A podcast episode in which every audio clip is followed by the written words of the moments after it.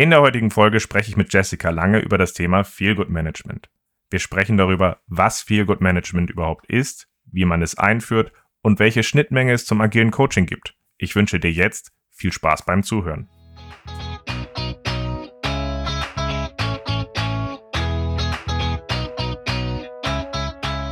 Scrum ist einfach zu verstehen. Die Krux liegt in der Anwendung für deine Zwecke in deinem Kontext. Der Podcast Scrum Meistern gibt dir dazu Tipps und Anregungen.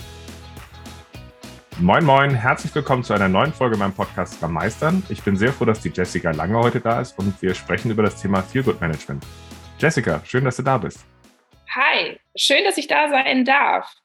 Ähm, ich stelle mich einmal kurz mhm. vor. Also ich bin äh, seit jetzt ungefähr zehn Jahren äh, im Bereich Feelgood Management, Werteorientierung, Unternehmenskultur unterwegs ähm, als als Wissensvermittlerin könnte man das im, im Oberbegriff sagen. Ich bin äh, Professorin, ich bin Beraterin, Trainerin. Ähm, also mit allen möglichen Begriffen kann ich mich irgendwo wiederfinden, Autorin und so weiter. Also ganz viel einfach in diesen Themen unterwegs und mag alle möglichen Formen, um dieses Thema zu, zu vermitteln. Sehr schön. Also auch mit ein bisschen Substanz, äh, Frau Professorin, äh, an der Stelle. Und das heißt, ich kann jetzt auch einfach direkt mal die Frage stellen, was ist denn eigentlich Feel Good Management so ganz konkret? Ähm, das ist doch bestimmt mehr als diese Obstkörbe, oder? ja, ähm, also nur weil ich äh, einen Obstkorb habe, meinen Mitarbeitern kostenloses Wasser zur Verfügung stelle oder einen Kickertisch irgendwo hinstelle, habe ich noch kein Feel Good Management, sondern Feel Good Management ist eigentlich für mich ein, ein Mindset, ein Bewusstsein. Es geht um Mitarbeiterorientierung. Also nicht nur sich an den Kunden zu orientieren und was die so für Bedürfnisse haben, das kennen wir ja aus Vertrieb und Marketing, sondern sich an den Mitarbeitern zu orientieren. Was haben die vielleicht auch für gerechtfertigte Bedürfnisse und diese eben wahrzunehmen, ernst zu nehmen, mit den Mitarbeitern in einen respektvollen, wertschätzenden Dialog zu kommen. Das mhm. ist Feedback Management. Was fast so ein bisschen, was ich glaube ich fast noch ein bisschen nachschärfen möchte mit dem, welchen Impact, Impact welchen Mehrwert hat es denn, wenn man Feel Good Management betreibt? Weil wenn wir die Sachen nur sagen, das ist schön, das ist nett, schätze deine Mitarbeiter wert, das finde ich ja gut. Nur wenn ansonsten ein Sturm aufkommt an der Stelle, fallen wir ja meistens so zurück in so ähm, ins, ins, ins ähm, Effekthandeln, nenne ich es jetzt mal an der Stelle. Deswegen ist es halt auch immer spannend zu fragen, welchen Mehrwert haben Firmen, die so etwas wie Feel Good Management betreiben? Ganz einfach, dass die Mitarbeiter da bleiben und dass die Mitarbeiter äh, auch mehr Performance liefern. Also man kann es ein bisschen äh, sagen, das Ziel ist Mitarbeiterzufriedenheit. Und an Mitarbeiterzufriedenheit hängt ganz viel anderes dran.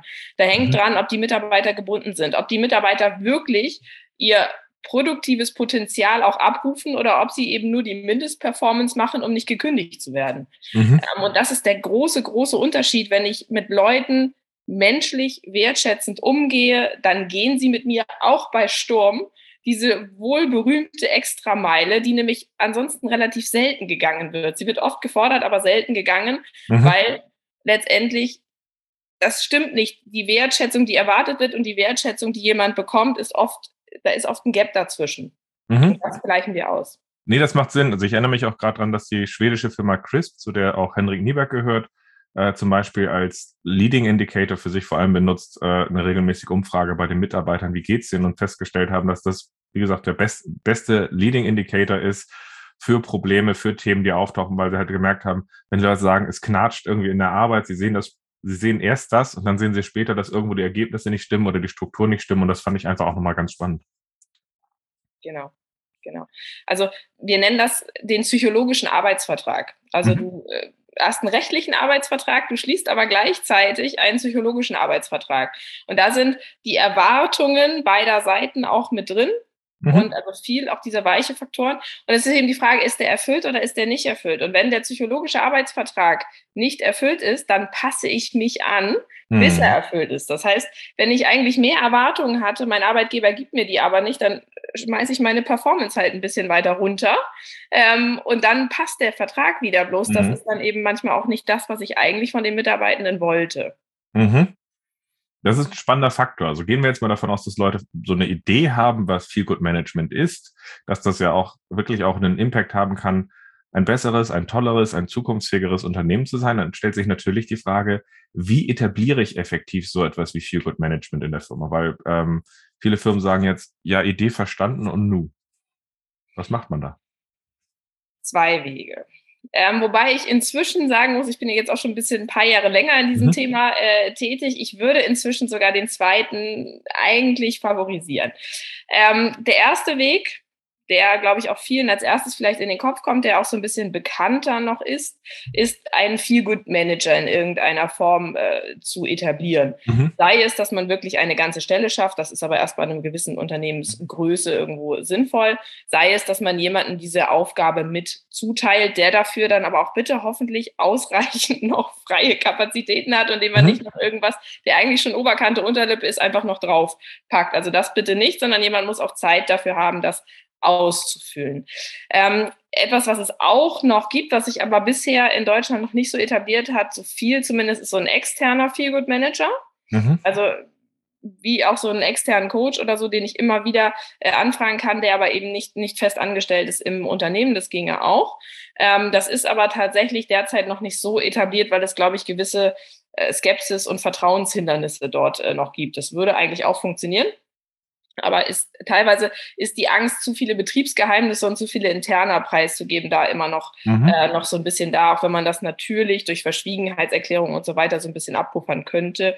Aber das funktioniert noch nicht ganz so gut. Der zweite Weg, und mhm. der ist auch der, den wir im Moment auch in der Feelgood Academy, die wir ja Anfang des Jahres gegründet haben, ähm, stark vorangehen, ist Feelgood Management in der Führung zu etablieren. Also es eigentlich als Führungsskill, als Skill für mhm. Führungskräfte ähm, zu sehen, tatsächlich Aufgabe von Führung, diese Mitarbeiterorientierung mit Leben zu füllen.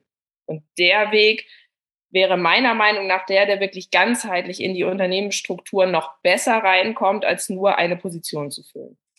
Da muss ich jetzt mal ganz kurz nachhaken, damit wir so ein bisschen, das, das, damit ich es konkreter greifen kann, nämlich was würde denn ein, eine Stelle als, typischerweise eine Stelle als interner Feelgood Manager machen? Wie würde sich das unterscheiden, wenn man sich einen extern dazu holt? Und wie zeichnet sich das dann konkret aus, dass eine Führungskraft den Skill Feelgood Management legt?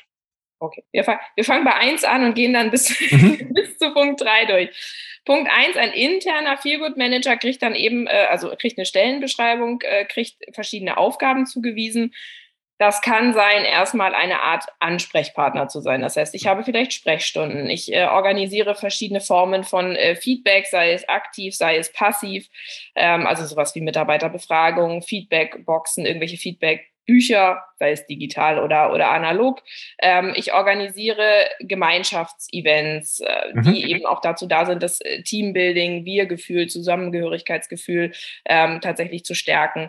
Ich kann verschiedene Dinge im Bereich des, des ganzen Personalprozesses mit unterstützen. Ich kann unterstützen bei äh, der, bei dem Onboarding, gerade auch dem kulturellen Onboarding, also diesem sozialen Ankommen mhm. im Betrieb. Äh, ich kann unterstützen bei verschiedenen Personalentwicklungsformaten. Ich kann auch unterstützen bei Austrittsgesprächen, finde ich auch ein ganz, mhm. ganz wichtiges Thema. Also ich kann so verschiedene Themenbereiche und die Überschneidung zum Personal ist dann recht groß, im Unternehmen einfach mit bearbeiten und eben diesem, diesem Feelgood Manager verschiedene Aufgaben zuweisen. Mhm.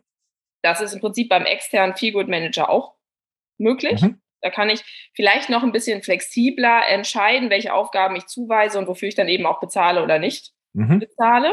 Weil ne, wenn ich eine interne Stelle geschaffen habe, muss ich sie auch auslasten sozusagen.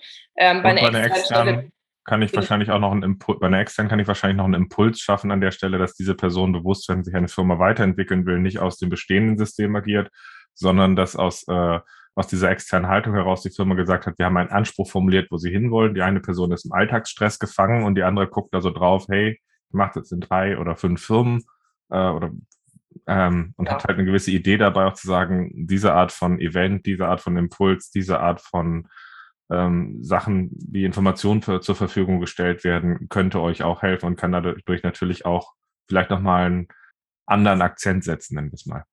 Genau. Mhm. Also ein externer Feelgood Manager hat halt den Vorteil, der ist flexibler und er hat eben nicht diese Betriebsblindheit, ne? also diese typische mhm. äh, Brille Betrieb auf, sondern ähm, ist vielleicht ein bisschen neutraler, ein bisschen losgelöster. Manchmal ist es auch leichter, mit einem externen Feelgood Manager über manche internen Themen zu reden, weil man nicht die Angst hat, ähm, dass das so viele andere Kollegen oder so mitkriegen, äh, weil der eben so ein bisschen losgelöster ist. Die Objektivität ist größer. Und natürlich der Erfahrungsschatz ist größer, wenn ich es bei mehreren Unternehmen gesehen habe, kann ich auch sagen, das hat bei XY, muss man ja nicht den Namen nennen, aber ähnliche Größe, ähnliche Branche mhm. gut funktioniert. Das könnte bei euch auch gut äh, klappen. Vielleicht solltet ihr das mal ausprobieren. Mhm. Also ne, trotzdem, die Aufgaben, die einem internen oder externen Feelgood Manager zugeteilt werden, können durchaus ähnlich sein. Also das würde ich jetzt vom Aufgabenspektrum her gar nicht großartig unterscheiden. Wenn wir Feelgood Management in der Führung haben, ist das natürlich noch mal ein bisschen was mhm. anderes. Wobei ich da immer erstmal ganz klar sagen muss, dass es Voraussetzung ist, dass eine Führungskraft überhaupt Zeit für Führung hat. Also was man mhm. in der Praxis natürlich recht häufig erlebt, das wird jeder kennen, der damit zu tun hat, Führungskräfte sind sehr stark in das operative Tagesgeschäft eingebunden. Was bedeutet, dass die Zeit, die wirklich für Führungsarbeit zur Verfügung steht, sehr stark zusammenschrumpft. Und wenn ich natürlich kaum Zeit für Führung habe, dann kann ich auch kaum äh, irgendwo diesen Skill Feel Good äh, Management in der Führung irgendwo ausleben. Das heißt, die Grundvoraussetzung, dass ich das überhaupt kann, ist erstmal, ich brauche Zeit. Ja. Wenn ich dann Zeit habe, geht es eben darum, dass ich auch diese äh, verschiedenen Feedback-Möglichkeiten in einer Führungsbeziehung auch umsetzen kann. Also häufiger mit meinen, äh, mit meinem Team direkt im 1 zu 1 Gespräch, aber auch im 1 zu N Gespräch äh, spreche, ähm, eine andere Fehlerkultur etabliere. Wir müssen tatsächlich sagen, dass viele kulturelle Veränderungen sehr stark davon getrieben sind, ob die Führungskraft es vorlebt oder nicht. Also Führungskraft mhm. Vorbild und Multiplikator. Das heißt, ich kann, wenn eine Führungskraft dieses Skill besitzt und umsetzt, unglaublich starke Wirkungen erreichen, geht aber eben nur unter der Voraussetzung, die Führungskraft hat Zeit dazu und sie ja. möchte es eben und hat eben auch dieses, dieses Mindset. Entweder es gibt geborene Führungskräfte, die das sowieso angeboren haben, oder ich habe es erlernt. Also es ist genauso ja. erlernbar. Ähm, Talent ist zum Beispiel für mich auch so etwas, was man entweder angeboren hat oder eben erlernen muss. Das eine dauert nur länger, aber möglich ist trotzdem vieles. Und mhm. äh, so, so sehe ich es dabei auch. Ähm, und dann kann man sehr gute Wirkung erreichen. Also eigentlich auch dann kann man ähnliche Aufgaben wahrnehmen. Vielleicht delegiere ich dann auch ein paar mhm. Aufgaben ans Team. Ne? Das Partizipation ist auch ein wichtiger, mhm. wichtiger Faktor für Feel Good Management in der Führung. Ähm, und dass ich dann aber trotzdem das unter dieser Kultur und unter diesem Mindset dann, dann verarbeite und. Arbeit wahrnehme. Ja. Also äh, kann ich nur unterstreichen. Also da, da, da passen deine und meine Erfahrungen auch zusammen. Also beispielsweise, wenn ich äh, wenn ich in Firmen Soziokratie 3.0 aufgreife als Thema, also wie man halt anfängt, etwas zu tun, da gehen sehr viele rein und sagen, ich finde das an einigen Stellen an, ich benutze das in Teams, der wirkungsvollste Weg, solche Mittel für mich zu benutzen, ist zu sagen, ich gehe auf ein Führungsteam zum Beispiel zu und sage, lass uns mal ausgezieren, wo, wo träumst du denn nachts von, wo wir auch rauskommen, als äh, die Firma ist, und wo sagt ihr, das ist der Albtraum, wo er rauskommt, um daraus dann halt zu sagen, okay, wie müssen wir jetzt hier agieren, wie müssen wir das entscheiden? Und wenn diese Sache dann von denen halt vorgelebt wird und die dabei halt Wege gefunden haben, für sich zu sagen, okay, wir treffen jetzt hier effektiv Entscheidungen, wir machen jetzt hier Konsent, wir gucken, wie wir diese Sachen vorleben, ist ein ganz anderes Selbstverständnis da, wie man dann halt schon allein von der Ausstrahlung her auf die Organisation zugeht, aber halt auch diese Sachen halt vorlebt und ähm, dann halt auch bereit ist, ganz anders zum Beispiel Delegieren aufzugreifen. Also ich glaube, da den Punkt zu sagen, ich glaube, da habt ihr auch so ein interner Feel-Good-Manager jetzt so aus, aus der Brille, wenn er dann sagt,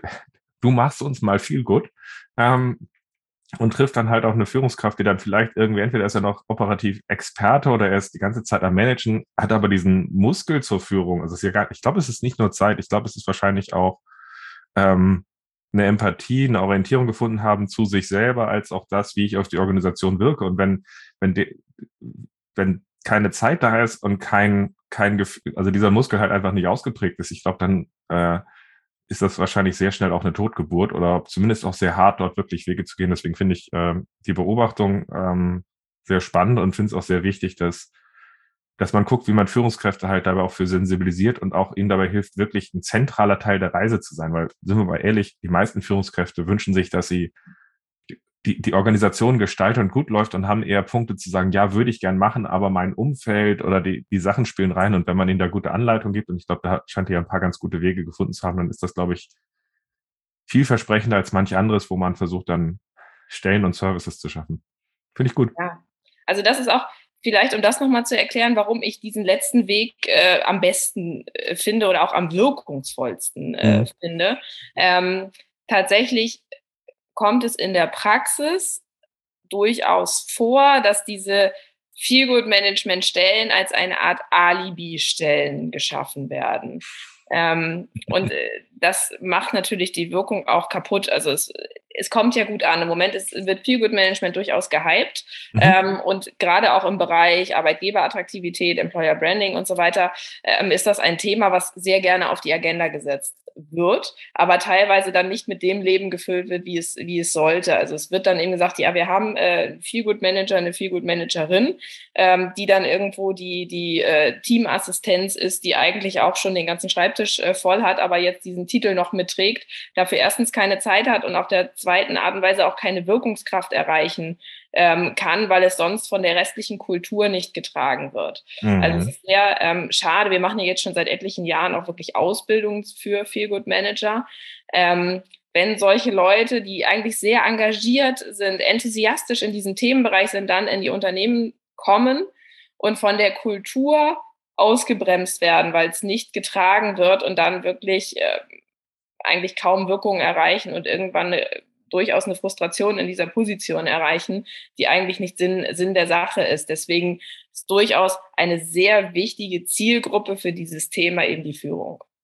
Ich wollte ja gleich noch der Parallelität zu, zu agilen Coaching und Scrum Masterei fragen. Da sind wir ja schon halb mit drin, weil das kenne ich da auch sehr gut. Aber hast du da in dem Bereich, wenn, wenn jetzt auch da, da Leute ausbildet, habt ihr da Wege gefunden, wie solche Leute so es schaffen, Einladung auszusprechen oder die Organisation mit für diese Themen zu gewinnen. Also es, es ist ja der Punkt dabei, dann auch zu sagen, okay, manchmal ist das ja auch ein Startpunkt, wenn so eine zum Beispiel eine neue Position des Feel Good Managements geschaffen wurde.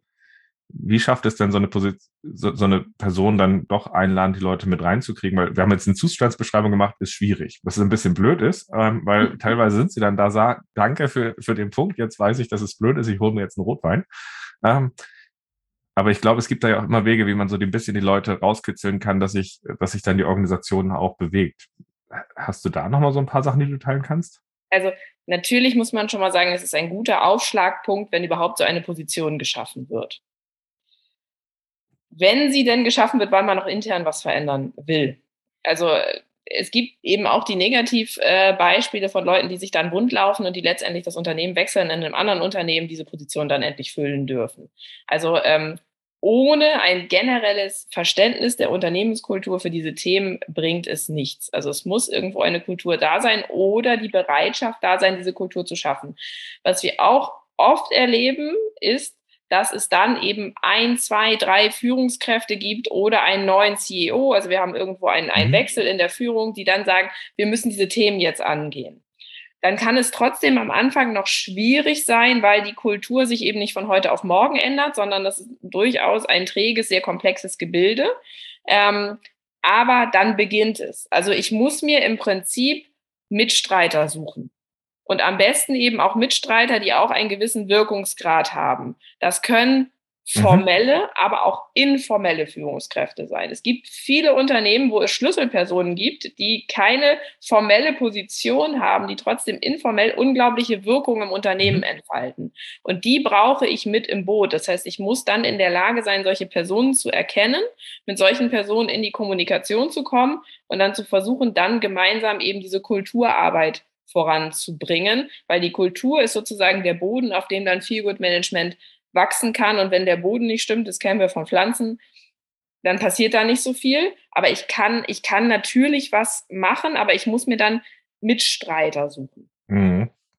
Was ja dann wieder auch danach klingt, äh, dass man gerade am Anfang so ein bisschen äh, äh, ein gewisses Radar haben sollte, okay, wie tickt eigentlich diese Firma, weil das sieht man ja ähm, an den das sieht man an den Räumlichkeiten, wie sie kommuniziert, wie der erste Kontakt ist. Da sieht man ja gewisse Sachen dran. Und gerade wenn man so ein paar Punkte wahrscheinlich dabei so einfach so ein bisschen das, was du gesagt hast, auch abklopft, ähm, kann man für sich auch, glaube ich, ein fruchtbareres Handlungsfeld finden, als das, wenn man da das Gefühl hat, ich war so froh, dass ich überhaupt auf so eine Stelle gekommen bin. Und jetzt, jetzt sitze ich da, ich armer Tor, ähm, und stell fest, ähm, Feel Good Management ist erfüllt, weil ich hier sitze, aber dass ich was tun will, wurde mir nicht gesagt. Das ist dann, glaube ich, äh, das ist ja. dann schwierig. Aber das haben wir im Agilen ja auch, also um die Brücke dazu auch nochmal noch mal rüberzuschlagen, weil das Spannende ist ja, wenn wir auf Feel Good Management und agiles Coaching und ähm, ähm, Scrum Masterei gucken, ist der Punkt, dass, dass ich zuletzt immer häufiger lese, dass ja ein agiler Coach ist, ist ich bin ja nicht einfach ein Feel-Good-Manager, so manchmal so ein bisschen, ein bisschen abschätzig und da denke ich dann immer, ist das die neue vorgelebte Ignoranz, die wir hier an den Tag legen an der Stelle, weil tatsächlich ich sagen muss, ähm, ich wollte dieses Gespräch auch führen, um halt äh, einfach nochmal zu gucken, so ein bisschen aus erster Hand mit dir im Austausch und halt eben halt dann auch verfügbar für andere so ein Gefühl dafür zu kriegen. Deswegen wäre es für mich nochmal wichtig, ein bisschen rauszuhören, wo siehst du die Gemeinsamkeiten und Unterschiede zwischen ähm, Feel Good Management und agilem Coaching oder einem Scrum Master? Da siehst du, also nur um mal dieses Statement noch mal einmal kurz äh, mhm. zu kommen, da siehst du, also ich bin doch kein Feel Good Manager, ähm, dass diese zum einen diese Belächelung und diese Alibi-Funktion dem ganzen Thema äh, ja auch irgendwo schadet. Ne? Mhm. Also eigentlich ist es jetzt nicht zwingend so, dass ein Agile-Coach unbedingt ein Feelgood-Manager sein muss, ähm, aber er kann sich eigentlich glücklich schätzen, wenn er dabei einen an der Seite hat, die zusammen äh, da durchgehen, weil es eben, und jetzt komme ich auf deine Frage, viele Überschneidungspunkte gibt. Also mhm. Also eigentlich teilen sie ein Mindset. Mhm. Viele Dinge, die zu dieser agilen Kultur, zu agilen Organisationen gehören, sind eigentlich auch die Kultur, die Feelgood Management braucht, um eben wirken zu können. Das heißt, eigentlich können sie Hand in Hand äh, die Organisation vorantreiben. Deswegen ist es nicht das Gleiche, weil die mhm. Zielsetzungen mhm. andere sind, aber sie helfen sozusagen einander. Also wenn eine in einer Organisation schon eine gewisse Agilität, eine agile Kultur vorherrscht, wird es ein Feel-Good-Manager einfacher und besser haben, seine Wirkung zu entfalten. Auf der anderen Seite ist es in einem Unternehmen, in dem Feel-Good-Management vorherrscht, in dem wir so eine Kultur schon leben, auch einfacher, Agilität voranzutreiben. Mhm. Also von daher, eigentlich kann man sich immer freuen, wenn die eine oder die andere Seite da ist, weil wir dann schon einen großen Schritt des Weges gegangen sind. Ich würde da sogar noch mal kurz draufhauen für die, die sowas sagen. Hier jetzt mal ganz klar, weil das, das, das nehme ich mir dann halt einfach mal vor an der Stelle. Äh, wir können ja gleich zum Abschluss noch mal gucken, was du den Leuten mitgeben möchtest. Aber ich würde sagen, ein agiler Coach oder ein Scrum Master, der sagt, ich bin kein Feel-Good Manager, überhöht sich über andere. Ja. Insbesondere überhöht sich über andere mit Unwissen. Ja. Und da frage ich mich an der Stelle, wie soll das zu gutem agilen Coaching oder einem guten Handeln eines Scrum Masters passen? Das ist so das, was ich nochmal so zu bedenken mitgebe, mit so einem leichten, boshaften Augenzwinkern. So gesehen hoffe ich darauf, dass von dem, was wir hier jetzt gehört haben, der eine oder andere dann halt auch mitnimmt, okay, das eine kann dem anderen helfen. Man muss jetzt hier kein, kein Ranking machen, weil äh, wer, wer, so, wer so sich über andere erhöht, ärgert sich darüber, wenn andere sich über ihn überhöhen äh, an der Stelle. Und es kann sich gegenseitig helfen, so gesehen. Achtet da so ein bisschen drauf. Macht euch über Sachen aus erster Hand schlau. Sucht euch als agile Coaches und Scrum Master auch Verbündete. Genau. Und ein Feelgood-Manager könnte da eine tolle Person sein. Und so gesehen, ja, also ich freue mich über alles, was du gerade erzählt hast. Ich finde, das äh, macht Sinn. Ähm, danke für all die Einblicke und ich würde gern von dir noch mal so ein bisschen hören, was würdest du den Leuten noch mal gern mitgeben? Im Prinzip auch, also egal ob wir es an Führungskräfte adressieren, egal ob wir es an eine interne oder externe Position adressieren, jeder kann auch viel Good Management leben. Also es hängt letztendlich auch von jedem Einzelnen ab. Jeder Kollege, jede Kollegin kann darauf achten, dass eben solche Menschlichkeiten, solche Orientierung auf andere Mitarbeitende stattfindet. Also gerne mal Toleranz, Respekt, äh, Wertschätzung jedem Kollegen, vielleicht auch den oder die, den, also die Kollegin, die man nicht so gerne mag, äh, die man irgendwie nicht so einschätzen kann. Vielleicht auch die äh, heute mal, heute mal anlächeln. Vielleicht auch mal mit Leuten gemeinsam eine Mittagspause machen, wo man das nicht auf dem ersten Schritt getan hätte und äh, dann mal schauen, wie das doch zu einer positiven Kultur, zu einem viel besseren Teamgefühl äh, beiträgt. Also gerne auch mal Sachen ausprobieren, die ein bisschen außerhalb der Komfortzone liegen, die man vielleicht nicht als erste Idee gemacht hätte. Und jeder kann wirklich was tun, um so eine, nennen wir sie, viel gut Kultur im Unternehmen äh, zu bereiten. Da ist jeder mit dran beteiligt. Also gerne auch die Verantwortung auf sich selber äh, ziehen und nicht immer nur an andere Positionen abgeben. Also da ist im Prinzip für jeden was dabei. Das würde ich gerne mitgeben, dass jeder auch sagt, ich kann an dem Thema mitwirken. Super. Jessica, danke für deine Zeit. Ähm, ich fand das sehr erhellend und ich, wie gesagt, hoffe, dass das bei dem einen oder anderen so ein bisschen äh, auch als Perspektive hängen bleibt. Ähm, ja, war ein schöner Austausch. Dankeschön. Ich danke dir. Und ich hoffe, wir hören uns bald wieder. Bis dann. Davon gehe ich aus. Tschüss. Ciao.